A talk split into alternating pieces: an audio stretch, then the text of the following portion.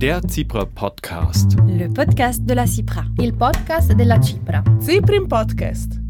Interviews, Hintergrundgespräche und Stimmen aus allen Alpenländern. Das und mehr hören Sie im Podcast der Internationalen Alpenschutzkommission www.cipra.org/podcast. Outdoor-Tourismus mit Fernsicht zwischen Klimawandel, Nachhaltigkeitsanspruch und Krisenmanagement. Teil 1 Im Corona-Jahr 2020 haben noch mehr Menschen die Alpen als Reiseziel für sich entdeckt. Wir müssen hier den richtigen Mittelweg finden, die Alpen zu schützen, die freie Natur zu schützen, sie trotzdem als Lebens- und Erholungsraum für die Menschen weiterzuentwickeln. Dejstvo je, da lahko le skupaj najdemo ustrezne rešitve in s tem izboljšamo odpornost na podobne situacije. Ich glaube, es wäre völlig falsch zu sagen, kommt's nicht, schaut euch nicht diesen wunderbaren Naturraum an, sondern wir müssen einladen, wir müssen lenken. Io credo che il turismo sostenibile sia l'unico modello di sviluppo percorribile per le, quelle aree delle Alpi come le nostre. Weil ich der Meinung bin, dass der Outdoor-Tourismus in Zukunft der Mainstream-Tourismus in den Alpen werden wird. Herzlich willkommen zur aktuellen Ausgabe des Cipra Podcasts. Am Mikrofon begrüßt Sie Michael Gams. In dieser und der nächsten Folge unseres Podcasts berichten wir über das, was viele von uns gern tun. Mountainbiken, Klettern, Trailrunning, Wandern, Skifahren oder Skitouren gehen.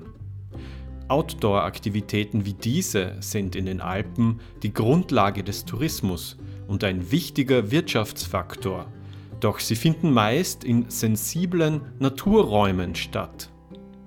Wie kann Outdoor-Sport zur treibenden Kraft für einen ressourcenschonenden, klimaneutralen und nachhaltigen Tourismus im Alpenraum werden? Was können Destinationen, Bevölkerung und Unternehmen tun? Und wie wirkt sich Covid-19 auf die zukünftige Entwicklung aus?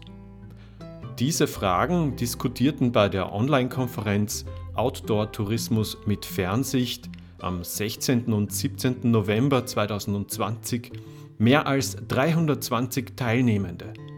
Die deutsche Bundesumweltministerin Svenja Schulze eröffnete die Konferenz mit einer Videobotschaft.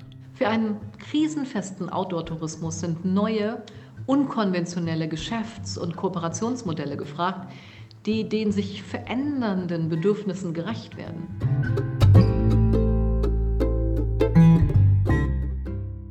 Ein Bergsee leuchtet in sattem Türkis. Eine Hütte schmiegt sich an den Fels. Spektakuläre Freizeitbilder solcher Sehnsuchtsorte gehen in sozialen Medien um die Welt und ziehen tausende Menschen an.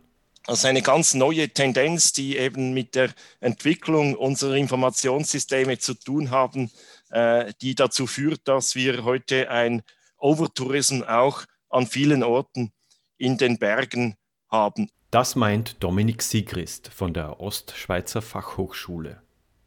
Digitalisierung, Gesundheit und Sicherheit befeuern seiner Ansicht nach diese Entwicklung. Der Institutsleiter für Landschaft und Freiraum ist davon überzeugt, dass sich ein nachhaltiger und klimaverträglicher Outdoor-Tourismus nicht von allein entwickelt. Wir brauchen dazu geeignete Rahmenbedingungen, wir brauchen das Know-how, wir brauchen ausreichende finanzielle Ressourcen, um diese Entwicklung voranzutreiben. Dann habe ich auch äh, die Corona-Krise hier eigentlich als Treiber identifiziert, diesen Sommer, also letzten Sommer war äh, eben Outdoor ein großes Thema. Die Leute wollten raus, sie wollten in der eigenen Umgebung und in den eigenen Bergen raus, in den Alpen. Viele Leute sagen, wie wichtig ihnen eigentlich diese, diese Tourismusformen sind, gerade auch vor dem Hintergrund äh, der Corona-Krise. Diese Corona-Krise aber auch die Klimakrise sind ebenso neuartig wie existenziell für uns, für Gesellschaft und Tourismuswirtschaft. Und äh, sie sind eigentlich ähnlich und das wurde auch oft diskutiert, äh, Corona und Klima. Äh, sie unterscheiden sich aber bezüglich Wirkungen und Lösungen in ihrer äh, zeitlichen Dimension. Das dürfen wir nicht außer Betracht lassen. Das ist vermutlich auch ein Grund, wieso es mit dem Klima nicht so in Anführungszeichen einfach geht wie mit, mit Corona. Aber es zeigt sich, dass es Anreizsysteme braucht, weil einfach freiwilliges Handeln allein nicht genügt. Das ist äh, das Thema bei Corona und das ist auch das Thema äh, beim Klima. Anreizsysteme, aber auch eben Regelungen, vielleicht auch Verbote, je nachdem. Für die Zukunft des Outdoor-Tourismus entscheidend sind äh, diese unterschiedlichen Akteure, die hier beteiligt sind und die Kooperationen, die sie eingehen. Also die Privatwirtschaft, die Gemeinden, die Destinationen, auch die Gäste und ganz wichtig auch, ich nenne es mal Alpenschutz, also die Organisationen, die äh, Gremien, die sich eben äh, mit dem Schutz der Alpen schwerpunktmäßig beschäftigen.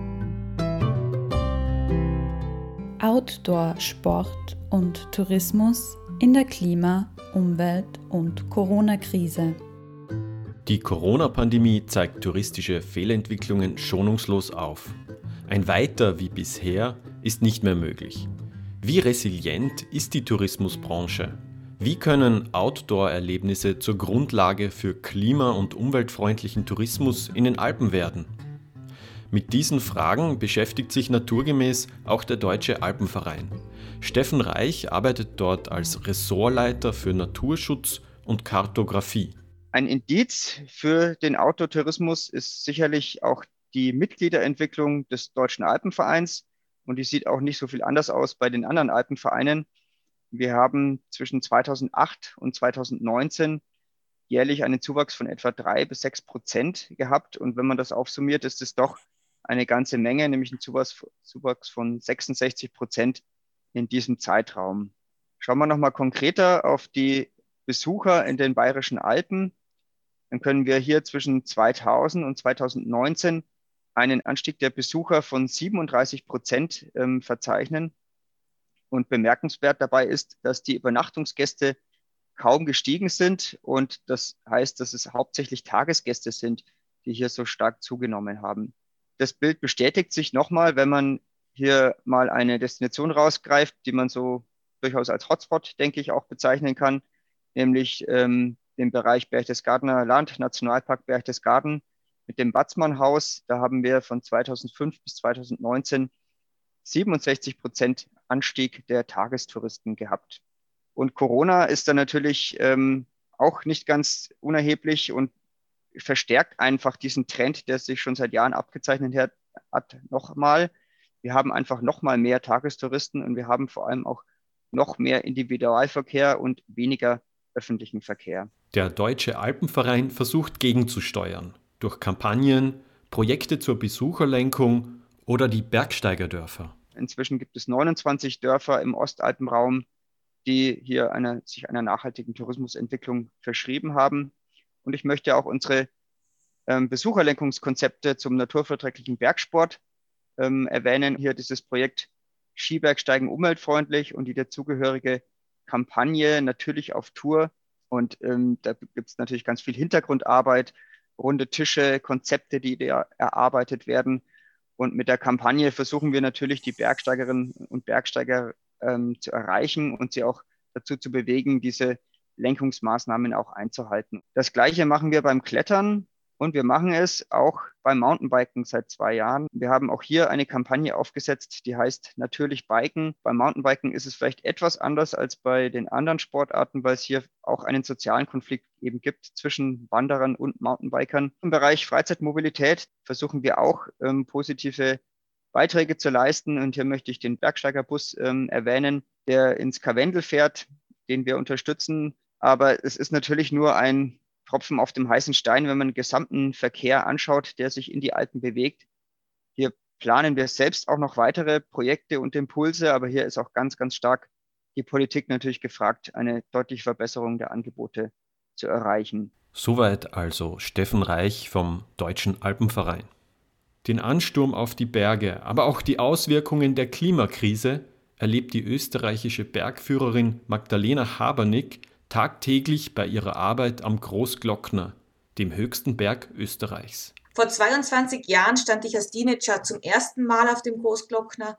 Seit gut zehn Jahren führe ich Gäste auf den begehrten Berg. In dieser Zeit und vor allem in den letzten Jahren hat sich am Großglockner sehr viel geändert. Vielleicht kennen viele von euch die Großglockner Hochalpenstraße. Eine der am meisten besuchten Touristenattraktionen von Österreich. Sie führt auf die 2500 Meter hochgelegene Franz Josefs Höhe zum Fuß des Großglockners mit Blick auf die Pasterze, den größten Gletscher von Österreich. Ein Blick, der die Touristen nach wie vor beeindruckt, mich aber sehr nachdenklich stimmt. Ein gut angelegter Steig führt gut 300 Meter hinunter ins Tal. Der Nationalpark Hohe Dauern hat einen Gletscherlehrpfad mit Informationstafeln angelegt. Tafeln mit Jahreszahlen kennzeichnen das Gletscherende des entsprechenden Jahres. Das für mich schockierende ist der Rückgang der letzten paar Jahre. Von den Tafeln mit der Jahreszahl 2010, diese Zahl fühlt sich für mich jetzt wie gestern an, muss man bereits einige hundert Meter ins Tal zurückgehen, ehe man den Gletscher betritt. Was bedeutet dieser markante Gletscherrückgang nun für mich als Bergführerin? Es bedeutet mehr Risiko und eine stete Änderung der Routenführung auf die hohen Gipfel. Für die Bergsteiger der 50er Jahre waren die Franz-Josefs-Höhe und die inzwischen nicht mehr existierende Hoffmannshütte wichtige Ausgangspunkte für eine Großglocknerbesteigung. Dieser Anstieg kann heute nur mehr an wenigen Tagen im Frühjahr mit Ski gemacht werden. Im Sommer würde man an diesem Anstieg das Leben riskieren. Denn sobald es wärmer wird, sind die steilen Bergflanken stark steinschlaggefährdet. Und zudem liegt dort in den Sommermonaten kein Schnee mehr, sodass der ehemalige Normalanstieg heute steiles Blankeis und unüberwindbares, nicht mehr gefrorenes Geröll aufweist. Geröll und Steinschläge statt Schnee und Eis. Soweit also der Eindruck der Bergführerin Magdalena Habernick zum Großglockner und dem größten Gletscher Österreichs, der Pasterze. Dennoch glaubt sie nicht, dass mit dem Schmelzen der Pasterze auch der Massentourismus am Berg verschwindet. Die Pasterze ist der größte Gletscher. Er wird der größte bleiben, auch wenn er kleiner und kleiner wird. Und natürlich ist die Berglandschaft einfach eine schöne. Also ich denke, dass der Straßentourismus unten auf der Hochalpenstraße, es wird sicher einfach weiterhin Massentourismus haben. Am Berg selbst, es ist ein bisschen reglementiert über die Hütten. Also die Hütten haben ja äh, jenseits der 100 Betten und das wird sicher nicht mehr werden. Der Berg selber verträgt nicht mehr Leute, also es ist da schon unendlich viel los. Also sollte sich hier die Anzahl an, am Großglockner selbst eigentlich selbst regulieren. Aber wir haben ein Riesenproblem mit zu vielen Leuten oben, vor allem zu viele Leute, die den technischen Können nicht entsprechen. Einen großen Einfluss auf unser Verhalten am Berg hat die Tourenplanung. Und die passiert heutzutage immer häufiger online mittels Apps oder Tourenportalen, auf denen Bergbegeisterte ihre Touren mit anderen teilen. Doch manchmal führen diese Tourenvorschläge durch sensible Naturschutzgebiete oder verleiten weniger versierte Outdoor-Sportlerinnen zu Unternehmungen, denen sie nicht gewachsen sind. Wie kann man hier digital gegensteuern? Hartmut Wimmer ist CEO von Outdoor Active, der laut eigenen Angaben größten Tourenplattform Europas. Wenn man eine Reise plant, sollte man es vorher wissen, weil wenn man erstmal vor Ort ist, dann ist es zu spät. Und äh, da gibt es verschiedene Regeln, unter denen man die Natur benutzen darf. Das eine sind Gesetze, das andere sind ähm, lokale Regelungen, also zum Beispiel von einem Schutzgebiet. Oder es sind äh, Vereinbarungen der Leute vor Ort, die nicht Gesetzescharakter haben, so wie die Alpenverein-Gebiete, die wir gerade gesehen haben, gemeinsam auf Tour. Alle die wollen wir verwalten und mit Regeln versehen. Also darf man da drin campieren, darf man seinen Hund mitbringen, darf man da Mountainbiken, darf man den Weg verlassen. Das sind alles Regeln, die wir ähm, angefangen haben zu digitalisieren. Andere Beispiele, die Hartmut Wimmer anführt, sind aktuelle Wetterinfos und Angaben dazu, wann welche Touren am besten machbar sind. Oder Tourenvorschläge anhand aktueller Daten zur Schneehöhe und Lawinengefahr. Ihm zufolge helfen auch die Angaben der Community, also der NutzerInnen selber, die die aktuellen Bedingungen vor Ort eingeben. Doch wie sieht es mit Schutzgebieten aus? Hier gibt Wimmer zu, dass noch Nachholbedarf besteht. Wir versuchen die Regeln der Schutzgebiete zu digitalisieren und auch sie direkt äh, in, eine digitale Welt zu bringen, sodass man sieht, was da drin liegt. Und äh, alles, was da drin liegt, wird direkt diesen Regeln unterworfen. Ein Problem ist, dass es da keine Daten gibt im Moment. Ähm, relativ wenig, was man digital wirklich verwerten kann, außer der Lage und der Klassifizierung des Schutzgebietes. Deswegen haben wir jetzt in diesem Frühjahr eine Organisation gegründet, ähm, die heißt Digitize the Planet. Und das ist ein NGO, in der wir versuchen, alle diese Informationen zu digitalisieren, um sie für digitale Systeme wie unsere Plattform, wie andere Plattformen, wie Navigationssysteme zugänglich zu machen.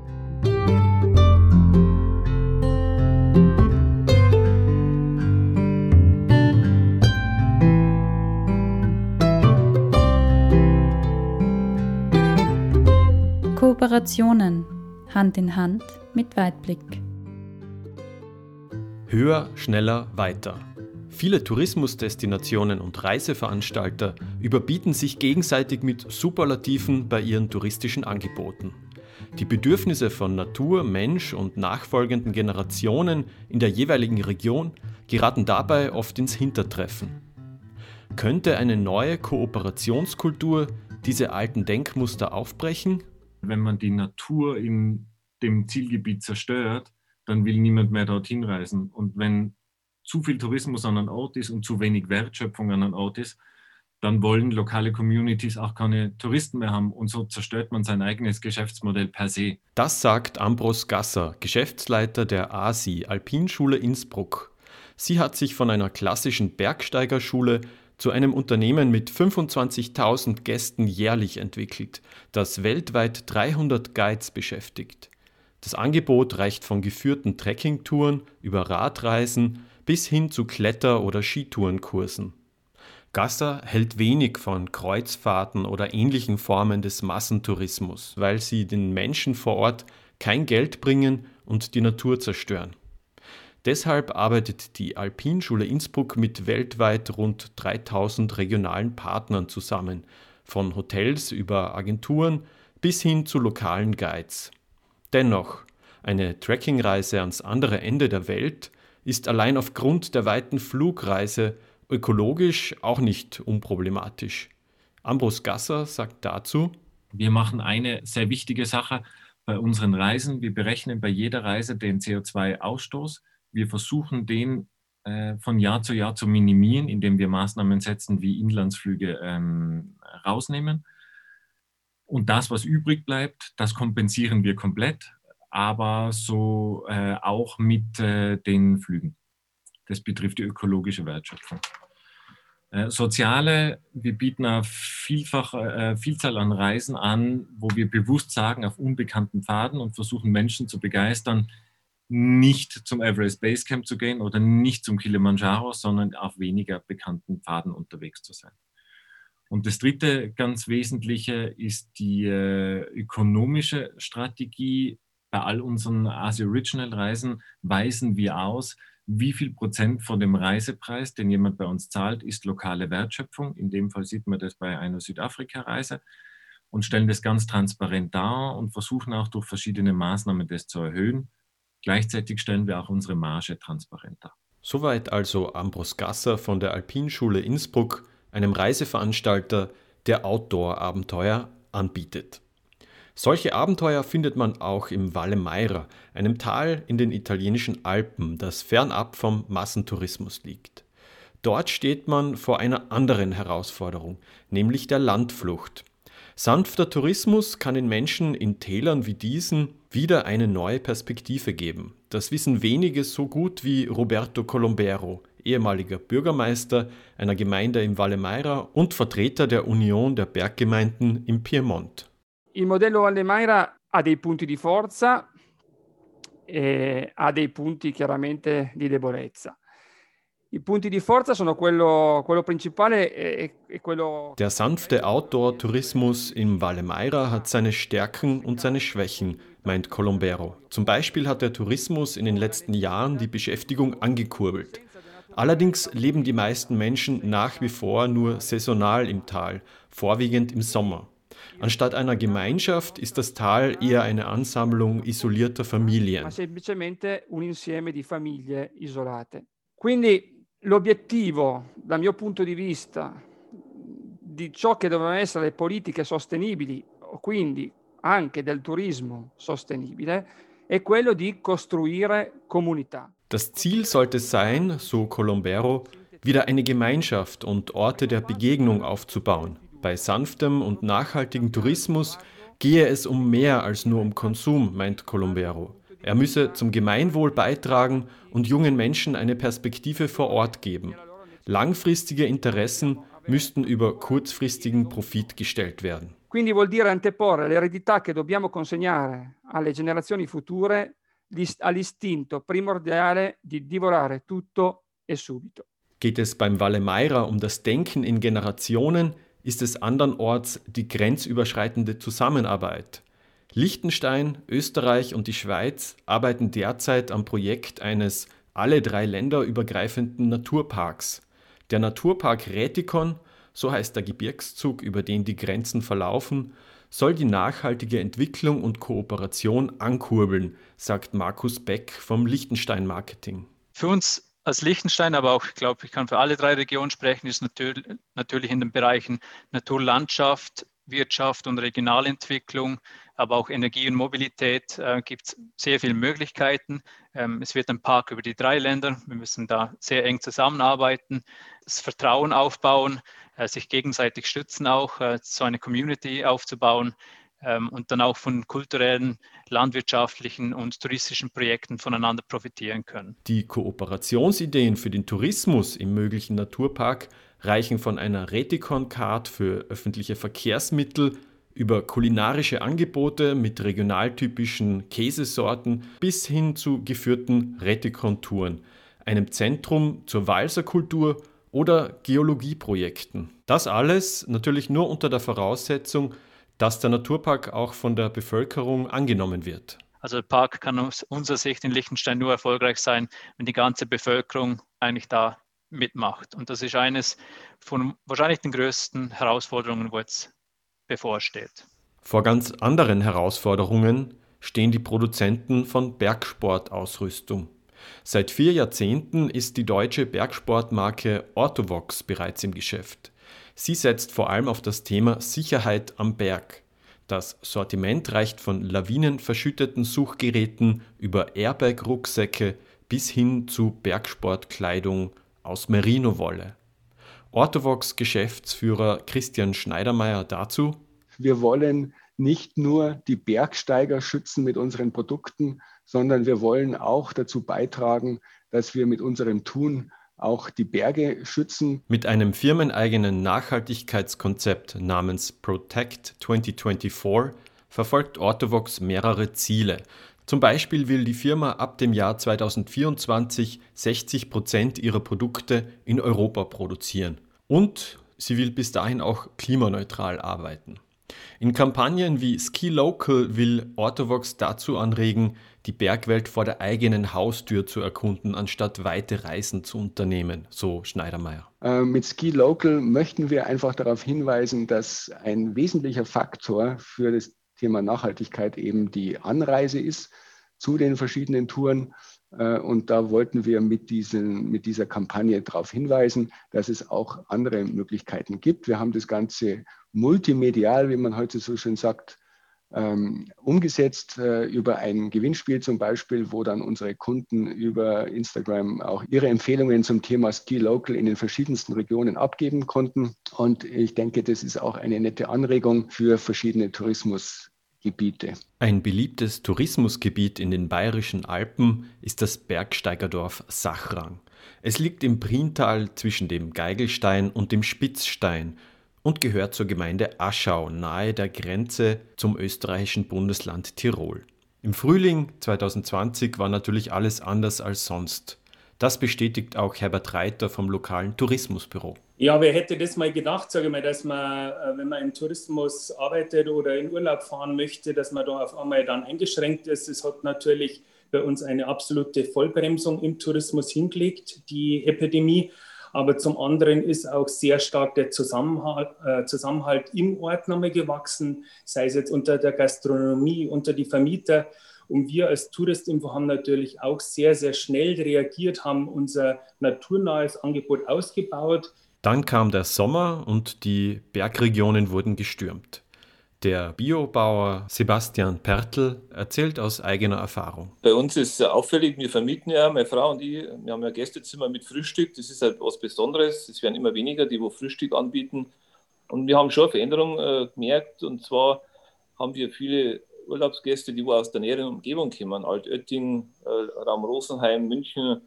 Äh, das ist schon interessant. Die machen dann Kurzurlaub, schätzen die Berg und wollen eigentlich nur eins, absolute Ruhe und wandern. Das äh, merkt man und äh, wir haben heuer einen unglaublichen Ansturm gehabt und meine Frau hat jetzt wirklich äh, Pause braucht, weil die hätte es eigentlich jetzt dann im November nicht mehr geschafft, weil wir so eine große Nachfrage gehabt haben. Für uns war heuer eins der besten Jahre von der Vermittlung her. Aber das hat nicht nur positive Seiten, wie Martina Bauer erzählt. Sie ist die Vorsitzende der Bergbäuerinnen und Bergbauern in der Region. Ich mache halt die Erfahrung, dass ähm, dass die Mountainbiker heute leider nicht auf den ähm, Straßen beziehungsweise auch nicht mehr auf den Wegen bleiben, sondern es gibt aber mehrere, die wo querfeldein über die Almwiesen fahren. Und das ist halt ein schwieriges Thema. Genau, das, das war gut, wenn wir irgendwie einen Griff kriegen könnten, dass sich die wieder auf den Wegen bewegen. Und aber dafür ähm, gibt es ja eben den, die Initiative jetzt einen Ausschau und dann werden wir schon irgendeinen Weg finden miteinander. Die Initiative, von der Martina Bauer spricht, ist die Mountainbike-Initiative Aschau. Stefan Koch von der Mountainbike-Initiative versucht das Problem gemeinsam mit den Menschen vor Ort zu lösen. Wir wollen eigentlich äh, große Hinweisschilder, die wir ja jetzt schon haben, wo entsprechende Gebiete ausgewiesen sind, wo man vielleicht auch eben auf Share Your Trail-Thematiken, wie es ja in manchen Gebieten ja schon lang oder länger äh, zelebriert wird, verweisen manche Gebiete einfach ganz klar ausweisen. Es sind Naturschutzgebiete mit drin, da hat der Radfahrer per se erstmal nichts verloren. Ähm, und auf der anderen Seite geht es halt auch darum, dass man vielleicht auch diesem steigenden Radtourismus, der letztendlich einfach auch da ist und nicht aufzuhalten sein wird, dem einfach nochmal vielleicht neue Bereiche zuordnen muss oder dem einfach Bereiche vielleicht auch schaffen muss. Ja. Jeder, der sich da draußen bewegt, will eigentlich einen schönen Tag in der Natur haben, unsere Berge genießen und ähm, eigentlich sucht da keiner einen Konflikt dabei und da muss sich halt jeder an Regeln halten, die halt aber viele einfach nicht kennen. Welche Regeln braucht es also? Und wie kann man die Besucherinnen und Besucherströme in den Bergregionen besser lenken? Darum und um konkrete Beispiele für nachhaltige Destinationsentwicklung im Alpenraum geht es in Teil 2 unseres Podcasts zur Konferenz Outdoor Tourismus mit Fernsicht. Am Mikrofon verabschiedet sich Michael Gams.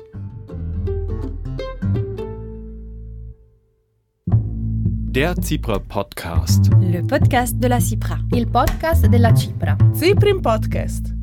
Interviews, Hintergrundgespräche und Stimmen aus allen Alpenländern. Das und mehr hören Sie im Podcast der Internationalen Alpenschutzkommission www.zipra.org/podcast.